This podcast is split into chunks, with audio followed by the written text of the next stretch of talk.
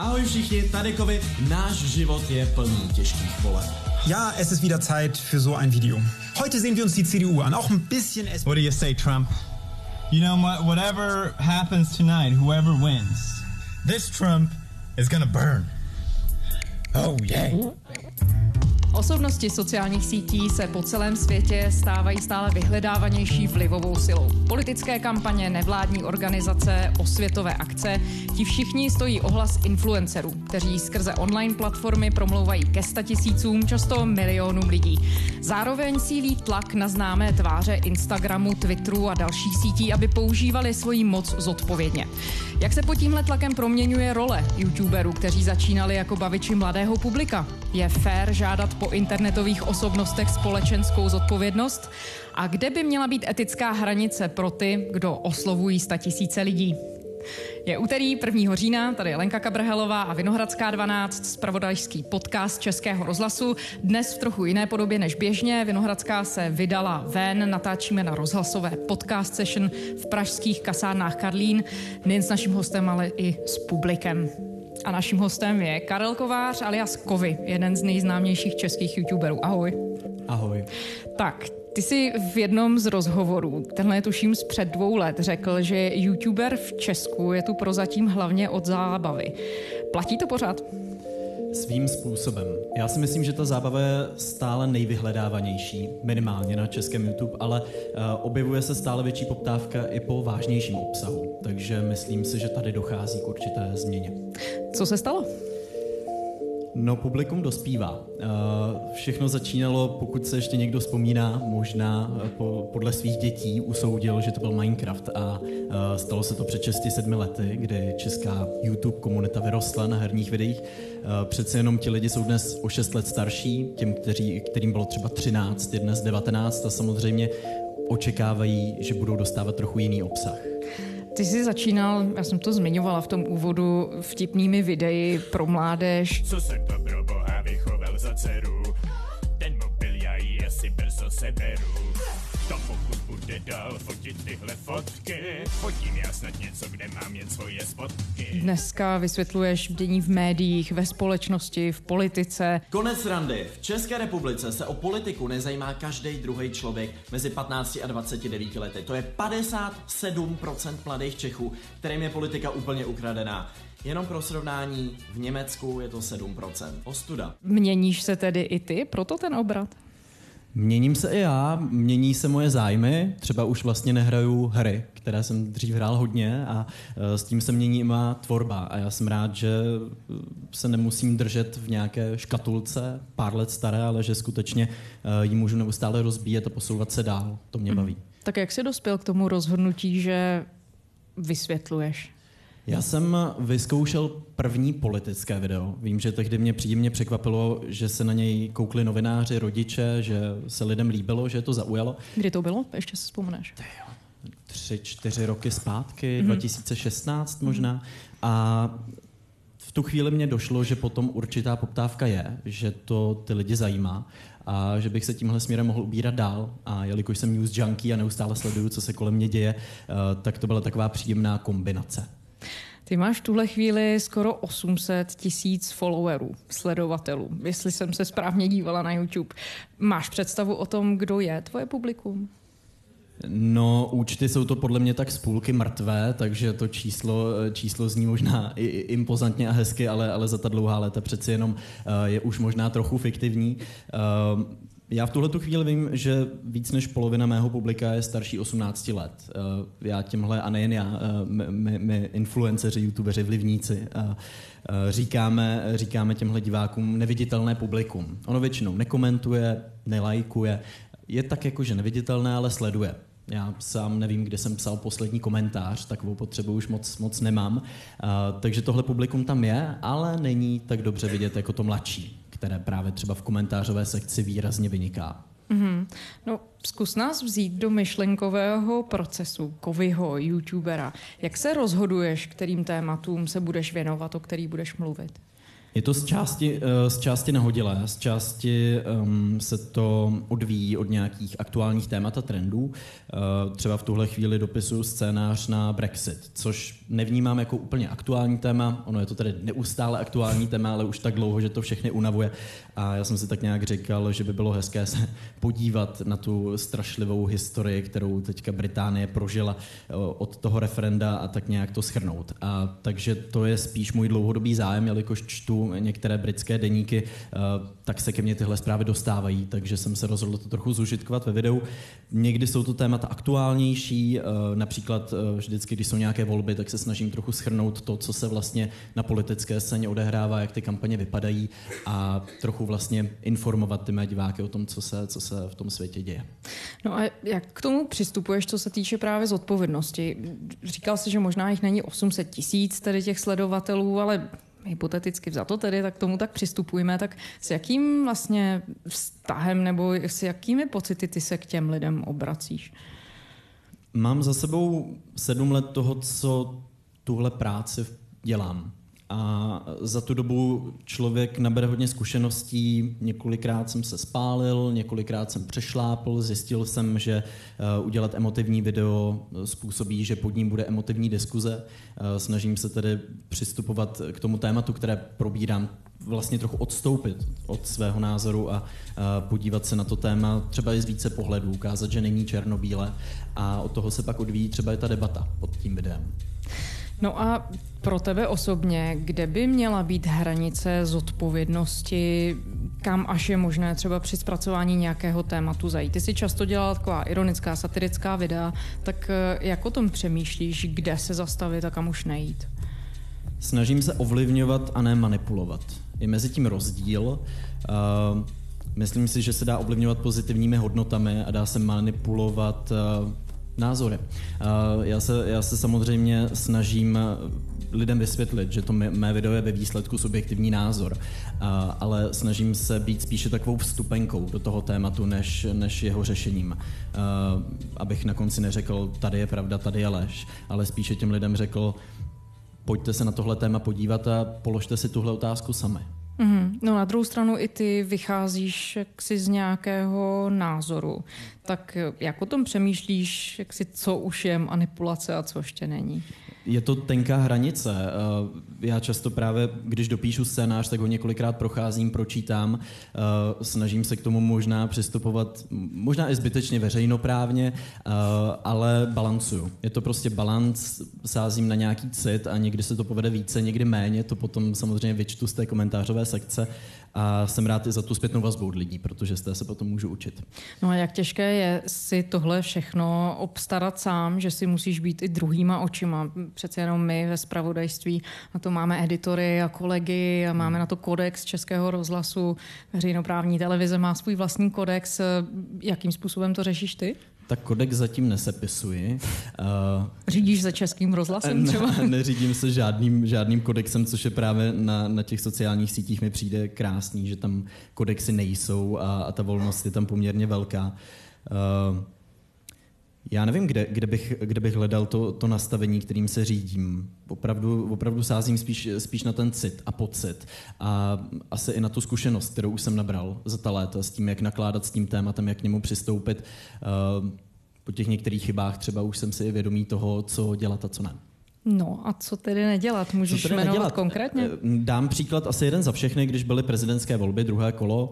Možná si vzpomínáte, když jste otevřeli v té době Facebook, tak eh, to bylo jako vejít na nějaké toxické území. Člověk ho zavíral z pocity, eh, že už nikdy nechce s nikým mluvit a pokud možno nevystoupit z domu. A v té době udělat video, které by bylo přijatelné vlastně pro oba tábory, pro oba tábory těch příznivců, bylo velmi složité. A já jsem nechtěl udělat video, které by bylo jenom pro jeden tábor. Já jsem chtěl těm lidem to téma otevřít a pokud možno jim říct například, jaká, jaké volební sliby jsou a nejsou splnitelné, jak ty kampaně byly financované, která témata byla spíše uměle nastavená, jaké pravomoci prezident vlastně má, o čem my tady rozhodujeme. A to video, podle mě, tenhle ten koncept se mi osvědčil třeba mnohem lépe, než eh, kdybych zapnul kameru rozzuřený z nějaké internetové diskuze a začal tam emotivně vylévat, eh, vylévat svoje vzteky a frustrace. Eh, je to vlastně trochu jako když píšu nějaký příspěvek na třeba svůj Twitter když mám pocit, že je to možná až moc emotivní, tak si dám pět minut, jdu se vydýchat, jdu si udělat kafe, jdu se projít, pak se k tomu vrátím zpátky a řeknu si, opravdu to chci přidat. A většinou zjistím, že třeba ne. No, takže to nepřidám potom. My jsme v úvodu zmiňovali, že se influenceři stávají stále vyhledávanější vlivovou silou. Teď si tady zmiňoval pár příkladů, včetně prezidentských voleb. E, oslovila tě někdy nějaká politická strana, aby se zapojil do jejich kampaně? oslovila, ale spíše to bylo takové humorné. Měl jsem natáčet denní videa s nějakým politickým lídrem. Můžu říct, kterým? Mm, já myslím, že teď už jo, protože ta strana neexistuje. Petr Robejšek měl být ten aktér mých videí. Při představě, že bych natáčel videa s Petrem Robejškem, mě polil, polil trochu studený pot, uh, ale byl jsem velkým fanouškem kampaně realistů, byla velmi surrealistická, no, tehdy. Takže jsem vlastně nevěděl, jestli by to bylo dobře nebo špatně, ale nakonec jsem řekl ne a, a snažím se to držet. Uh, Myslím si, že to, že to zase pomáhá tomu, aby si, mě, aby si mě lidé, kterým by se to hodilo, nemohli do žádné škatulky dát. A když jsi v červnu vystupoval na mm, demonstraci milionu chvilek, hmm. tak přemýšlel jsi stejně? Přemýšlel jsem o tom hodně, skledal jsem, že tam nejde ani tak o politiku, jako o morální hodnoty o to, co vlastně demokracie představuje, o to, co je správné za co bychom se měli postavit. A když jsem si tak nějak přemýšlel a procházel, jestli je to dobrý nápad nebo ne, tak, tak jsem shledal, že vlastně to, co se v té politice děje, mě skutečně vadí a, a myslím si, že je to správná forma toho, jak to říct nahlas tolika lidem. A jsem rád, že jsem to udělal. Jak se tohle všechno protíná uh, s influencerstvím? Ty vlastně propaguješ třeba i nejrůznější značky, když se o tom taky docela otevřeně mluvil, že si vlastně vybíráš a že ses taky párkrát spálil. Uh, nemáš obavu, že, že to může poškodit tvoji důvěryhodnost, že jsi spjatý s nějakou jednou konkrétní značkou? Influencer marketing a obecně spolupráce můžou poškodit reputaci jak té značky, tak toho influencera, když je ta kampaň špatně nastavená. A já zase vycházím z nějakých zkušeností, eh, z toho, že už si můžu vybírat a tak se snažím účastnit se kampaní, které mají třeba nějaký hodnotový přesah, eh, komunikují nějaké téma, eh, ať už je to kvalitní spánek, finanční gramotnost, aby v té kampani nebylo jenom kupte si tenhle produkt, použijte tuhle službu, ale taky něco, něco navíc. A daří se to vždycky? A daří se to. Já vždycky, když přijde nabídka, jak si položím několik otázek, jestli s tou značkou mám nějaký vztah, jestli se to dá autenticky zapojit do mé tvorby. A pokud dojdu k názoru, že ano, a že třeba ten zadavatel nebo agentura je se mnou ochotná spolupracovat, dělat kompromisy a přizpůsobit se tomu, jak já chci, aby to video vypadalo, protože já nejlépe rozumím svým divákům, aniž bych chtěl podceňovat marketingové experty, eh, tak do toho jdu. Mm-hmm. No stejně pořád, jak je to náročný proces, když si sám sobě musíš stanovovat neustále ty, ty hranice. A pochopitelně je to jako reakce i na to, co se asi děje v tom publiku a jaké reakce dostáváš zpátky. Ale na jednu stranu se určitě snažíš chovat veřejnoprávně, konec konců děláš spoustu akcí ve spolupráci s Českou televizí, s Českým rozhlasem. Na druhou stranu máš pochopitelně velice aktivní si privátní život, protože respektive privátní život asi není správné slovo, ale Ten musí se něčím živit. Moc upřímně, no. um, to je, je, je to tak, ale um, uh, jako všechno, to má klady a zápory. Uh, to, že si sám sobě stanovujete hranice, je velká svoboda. Na druhou stranu, když se stanovím špatně, tak se můžu zlobit jenom sám na sebe. Není to žádný šéf nebo dramaturg, na kterého bych to mohl svést. No ale je tady těch 800 tisíc lidí. A těm já se zodpovídám. Uh, a, a snažím, se, snažím se jim doručovat uh, obsah, za který můžu svědomitě ručit a když udělám nějakou chybu, tak se to nebojím říct nahlas, protože to se prostě stane. Ty se s poslední dobou obrátil hodně ke spolupráci s veřejnoprávními médii.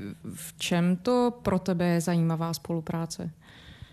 Uh, já vnímám veřejnoprávní média jako velmi potřebnou věc. Jako v dnešní době je populární říkat, že to tak není, ale já si myslím, že to tak je. Uh, v době, kdy uh, různé mediální domy končí ve vlastnictví vlivových skupin, miliardářů, tak je důležité tady mít média, u kterých můžeme mít minimálně jistotu, že tam tyhle vazby nejsou. Pak už samozřejmě jenom na nás, jak posoudíme jejich obsah, jestli budeme vnímat a číst nebo ne. Uh, já jsem se zapojil do projektů, které mi dávaly smysl. s Českým rozhlasem Plus objíždíme, objíždíme republiku, respektive měli jsme zatím dvě zastávky, ale rozjíždíme tenhle ten koncept mediálního vzdělávání, takové interaktivní přednášky pro studenty škol. S Českou televizí pracujeme na dokumentu o moderních dějinách, o tom, proč se třeba v českém školství na ně tolik nedostává. Je to pro mě něco nového. Televize, rozhlas, tyhle platformy jsou pro mě něco nového, je to práce ve větším týmu, sbírám zkušenosti, potkávám nové lidi, to mě, to mě vždycky baví, ale je to trochu jiná disciplína. Hmm, není to částečně i omezení té tvůrčí svobody, kterou jinak jako youtuber máš? Je.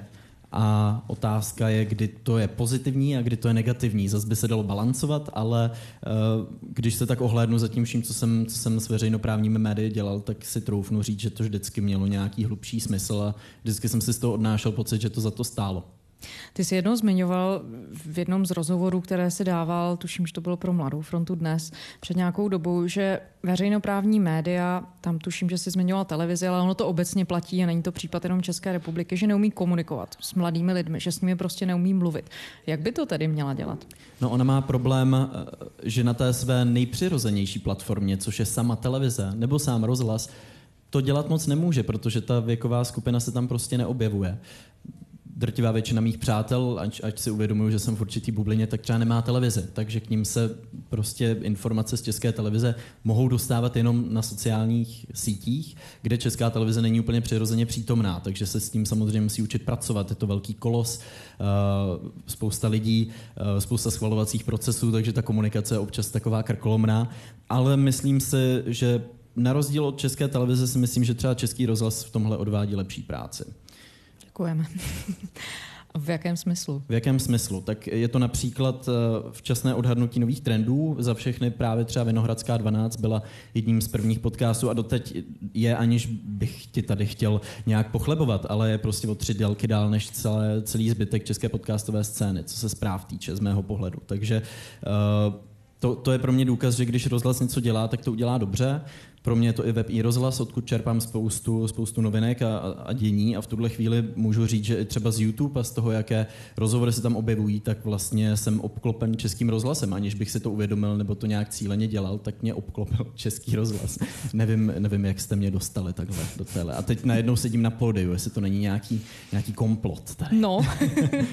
no a není to vlastně, ono je to takový, takový zajímavý moment, protože mnoho lidí, nebo vůbec i třeba v médiích se uvažuje o tom, že samozřejmě podcastová scéna, je youtuberská scéna, která opravdu znamená vlastně totální svobodu s přihlednutím k nějakým osobním rovinám zodpovědnosti, které ten člověk, ten tvůrce má nastavené.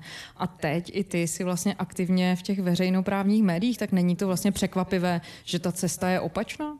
Já jsem zvědavý, takže mě zajímá, jak veřejnoprávní média vypadají. Doteď si vzpomínám, když jsem poprvé vstoupil do budovy České televize, to je zážitek na, na zbytek života ztratil jsem se tam v podzemí. Myslel jsem, že už tam nikdy nevídu od tamtud, jako podle mě tak 200 lidí, kteří tam doteď bloudí a jim trapné přiznat, že akorát nemohou najít cestu ven. Tak předstírají, že tam pracují. Uh, takže pro mě je to nějaká nějaká baterie nových zážitků, které, které nabírám, ale hlavně nových zkušeností a, a je to jiné prostředí a na to já jsem zvědavý a chci ho poznat a, a jsem rád, že mám tu možnost, tak toho akorát využívám. Já se tak trochu chci dobrat i toho, jestli, a já chápu, že je hrozně těžké soudit takhle trendy, ale když se mluví hodně o tom, že ta tradiční média, že v podstatě jsou tak trošku na vymření a válcují je nová média, online média, tak nejseš ty živý důkaz toho, že to vlastně může fungovat možná i naopak, nebo že to ještě není tak hrozné? Pokud se, já nejsem zase takovýhle, takovéhle apokalyptické, apokalyptické předpovědi úplně nevynáším. Uvědomuji, uvědomuji se, že stará a starší média, jakožto tisk, televize, rozhlas, tak to mají možná složitější v dnešní době, ale je spousta příkladů, ať už ze zahraničí nebo i v České republice, kdy se dokážou i tahle ta média uh, přizpůsobit nové době, dokážou s ní jít. Místo, aby na ní nadávali, tak uh, si prostě zkusí, jaké to tam je a nebojí se, nebojí se experimentovat. A na druhou stranu není ten příklon těm veřejnoprávním médiím. A teď třeba mluvím konkrétně v tvém případě, si můžeš mluvit z osobní zkušenosti. Není to do jisté míry známka i toho, že přeci jenom nějaká editoriální kontrola je potřeba? Pro mě, když se zabývám opravdu složitými tématy, jako například mediální gramotnost, a vím, že to bude používáno jako výukový materiál, tak tam bych se nikdy netroufal do toho jít sám. Tam prostě vím, že potřebuji podporu pedagogických pracovníků, lidí, kteří mě pomohou s přípravou toho konceptu a to jsme právě třeba dělali s jedním světem na školách v rámci pořadu, který jsme s nimi připravovali. Takže když jde skutečně do tuhého, možná v některých případech, nebo když má ten projekt mít větší rozměr, jako například ten dokument o moderních dějinách, kde jsme měli 15 natáčecích dnů, 12, tak eh, tam bych si s tím sám neporadil. A jsem vlastně i rád, že uh, mám nějaké vedení a, a že mám s kým se poradit a že jsem třeba spíše průvodce než tvůrce. Mm-hmm. A já teď skočím zpátky k tomu influencerství, když jsme zmiňovali v úvodu, že vlastně čím dál tím víc influencerů je mm, terčem žádostí nebo eh, zájmu různých politických kampaní nebo i třeba společenských kampaní nebo nevládních organizací, kde tedy by měly být etické hranice toho, co ještě jako influencer děláš nebo neděláš? A měly by vůbec být? Určitě měly. Um, je asi těžké vyžadovat nějaké etické hranice od lidí, kterým je často třeba 12, 14, nabrali popularitu během půl roku a najednou mluví k 50 tisícům lidí, ke 100 tisícům mladých lidí a po nich chtít nějakou zodpovědnost eh, je ošemetné, někteří k tomu přistupují zodpovědně, někteří ne. Eh, jeden z těch problémů je věk a druhý problém je také to, že spousta tvůrců, když se jich na to ptám, tak mi říká, no ale já jsem od začátku mluvil prostě, já jsem od začátku měl nevybíravý způsob toho, jak já mluvím na své platformě. A to je moje chyba, že na mě začali koukat nezletilí a kvůli tomu já bych se teď měl měnit. Takže tam často dochází k takovýmhle situacím, kdy člověk vlastně si říká, uh, jak by to tedy mělo být. Ale pokud se dá mluvit o nějakém odvětví, které by se regulaci zasloužilo, tak je to určitě product placement a spolupráce na sociálních sítích. Mm, a jakým způsobem by to mělo vypadat? Legislativní. Je tam důležitá podle mě nějaká rozumná legislativní opora pro to, aby byl narovnán vztah v mediálním prostoru, když časopisy musí označovat placenou spolupráci, televize musí přidávat product placement logo. Proč by se to nemělo dít na sociálních sítích? Hmm. No a ještě k té politice. V Německu například rezonoval velmi případ youtubera Riza, nevím, jestli jsi to zaregistroval, který čelil velmi tvrdé kritice ze strany CDU, křesťanské demokracie za v úvozovkách prohrané volby. On vydal takové velmi ostrý vlastně uh, proslov na YouTube. V současnosti nejznámější německý youtuber vystupující pod přezdívkou Rizo zveřejnil úspěšné video s názvem Zničení CDU a společně s dalšími 90 youtubery těsně před volbami do Evropského parlamentu vyzval k bojkotu křesťanských, ale i sociálních demokratů.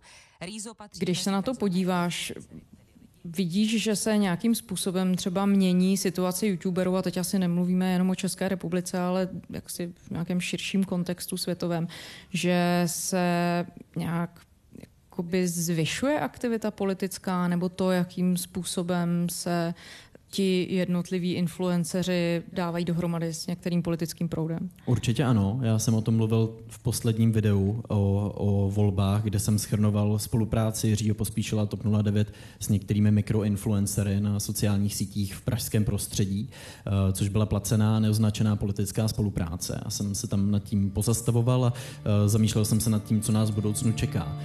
To, co nás čeká, ta odpověď je dost jasná. Těchto spoluprací bude přibývat, toho možná tlaku z politického prostředí na influencery bude také přibývat. A já sám jsem vlastně zvědavý, co se bude dít. A máš proto ty nějakou svou vlastní strategii? Co, jak ty se chceš za takové situace chovat? Když um, dostanu nabídku, tak uh, takové situace už zažívám a tam, tam mám nastavený uh, nějaký, nějaký jasný směr, nebo spíš jedno slovo ne, ale uh, netroufám si říct, jak to bude u ostatních. Uh, rozpočty na kampaně můžou být štědré a těžko říct, ale doufám v to, nebo alespoň jak já znám českou komunitu, tak uh, se do toho snad, snad nikdo nepustí nějak nerozvážně. Já samozřejmě nesoudím to, když někdo vyjádří podporu politickému subjektu, to je super, ale pokud je to placená spolupráce a je to ještě politická spolupráce, tak tam už je to hodně, hodně ošemetné.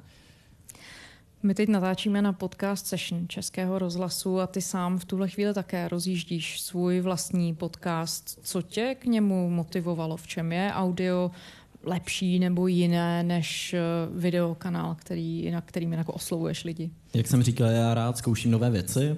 Svůj vlastní podcast jsem dělal tři, čtyři roky zpátky, to jsme teda vydali, ale jenom dva díly. Uh, a vlastně jsem si říkal, proč to neskusit znovu, neuchopit to z trochu jiného úhlu uh, pohledu, takže jsme se spojili s Terezou Salta a zkoušíme vlastní, vlastní podcast Linka.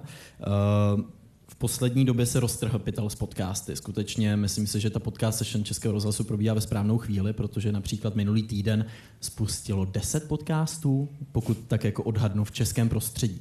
Takže ti tradiční podcasteři se samozřejmě zvedli a říkali, no to je hrozné, co se tu děje, prostě eh, teď najednou všichni vydávají podcasty a některé z nich jsou úplně nekvalitní. Já naopak si myslím, že to je úplně přirozená situace na každé platformě, která se zvedne, která najednou je vidět. Eh, přibývá obsahu, přibude diváků, přibude posluchačů a je velmi pravděpodobné, že 80% těch nových pořadů nedojdou dál než za 10 dílů. Ale je taky velmi možné, že spousta těch pořadů bude pokračovat a že ty čísla posluchačů podcastu budou narůstat. A to si myslím je jedině, jedině dobře. A vy tam konkrétně budete řešit co ve vašem My podcastu? tam konkrétně řešíme všechno možné, eh, trochu právě ten influencer marketing, označování spoluprací, eh, ale třeba témata jako vzdělání, eh, témata jako vývoj toho prostředí, sociální sítě, ale pak také samozřejmě trošku odlehčenější, odlehčenější témata, nebude to jenom vážné pořád. A když si v úvodu říkal, že i ty sám si pochopitelně prošel vývojem od té doby, co ti bylo 15-16, tak kde vidíš svoji roli v budoucnu? V žurnalistice, ve svobodné tvorbě nebo někde na pomezí? To se mě zachytilo zrovna v době, kdy se tím vůbec nejsem jistý. Upřímně hodně, hodně bilancuji poslední dobou a možná to dopadne tak, že se zbalím, odjedu a budu studovat a že uh, možná trochu utlumím ty aktivity, které dělám teď, možná je trochu pozměním, ale, ale, ale cítím, že možná ještě není ten pravý čas se vrhnout úplně stoprocentně do pracovního prostředí a možná ještě čas se naučit nové věci a poznat nové lidi. Karel Kovář, alias Kovi, děkujeme. Díky. Súterní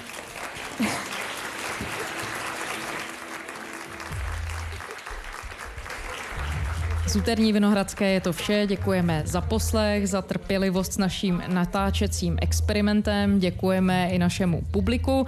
Kdykoliv nás najdete na stránkách našeho spravodajského webu iRozhlas.cz, vraťte se k nám také kdykoliv v podcastových aplikacích na svých mobilních zařízeních. Těším se zítra.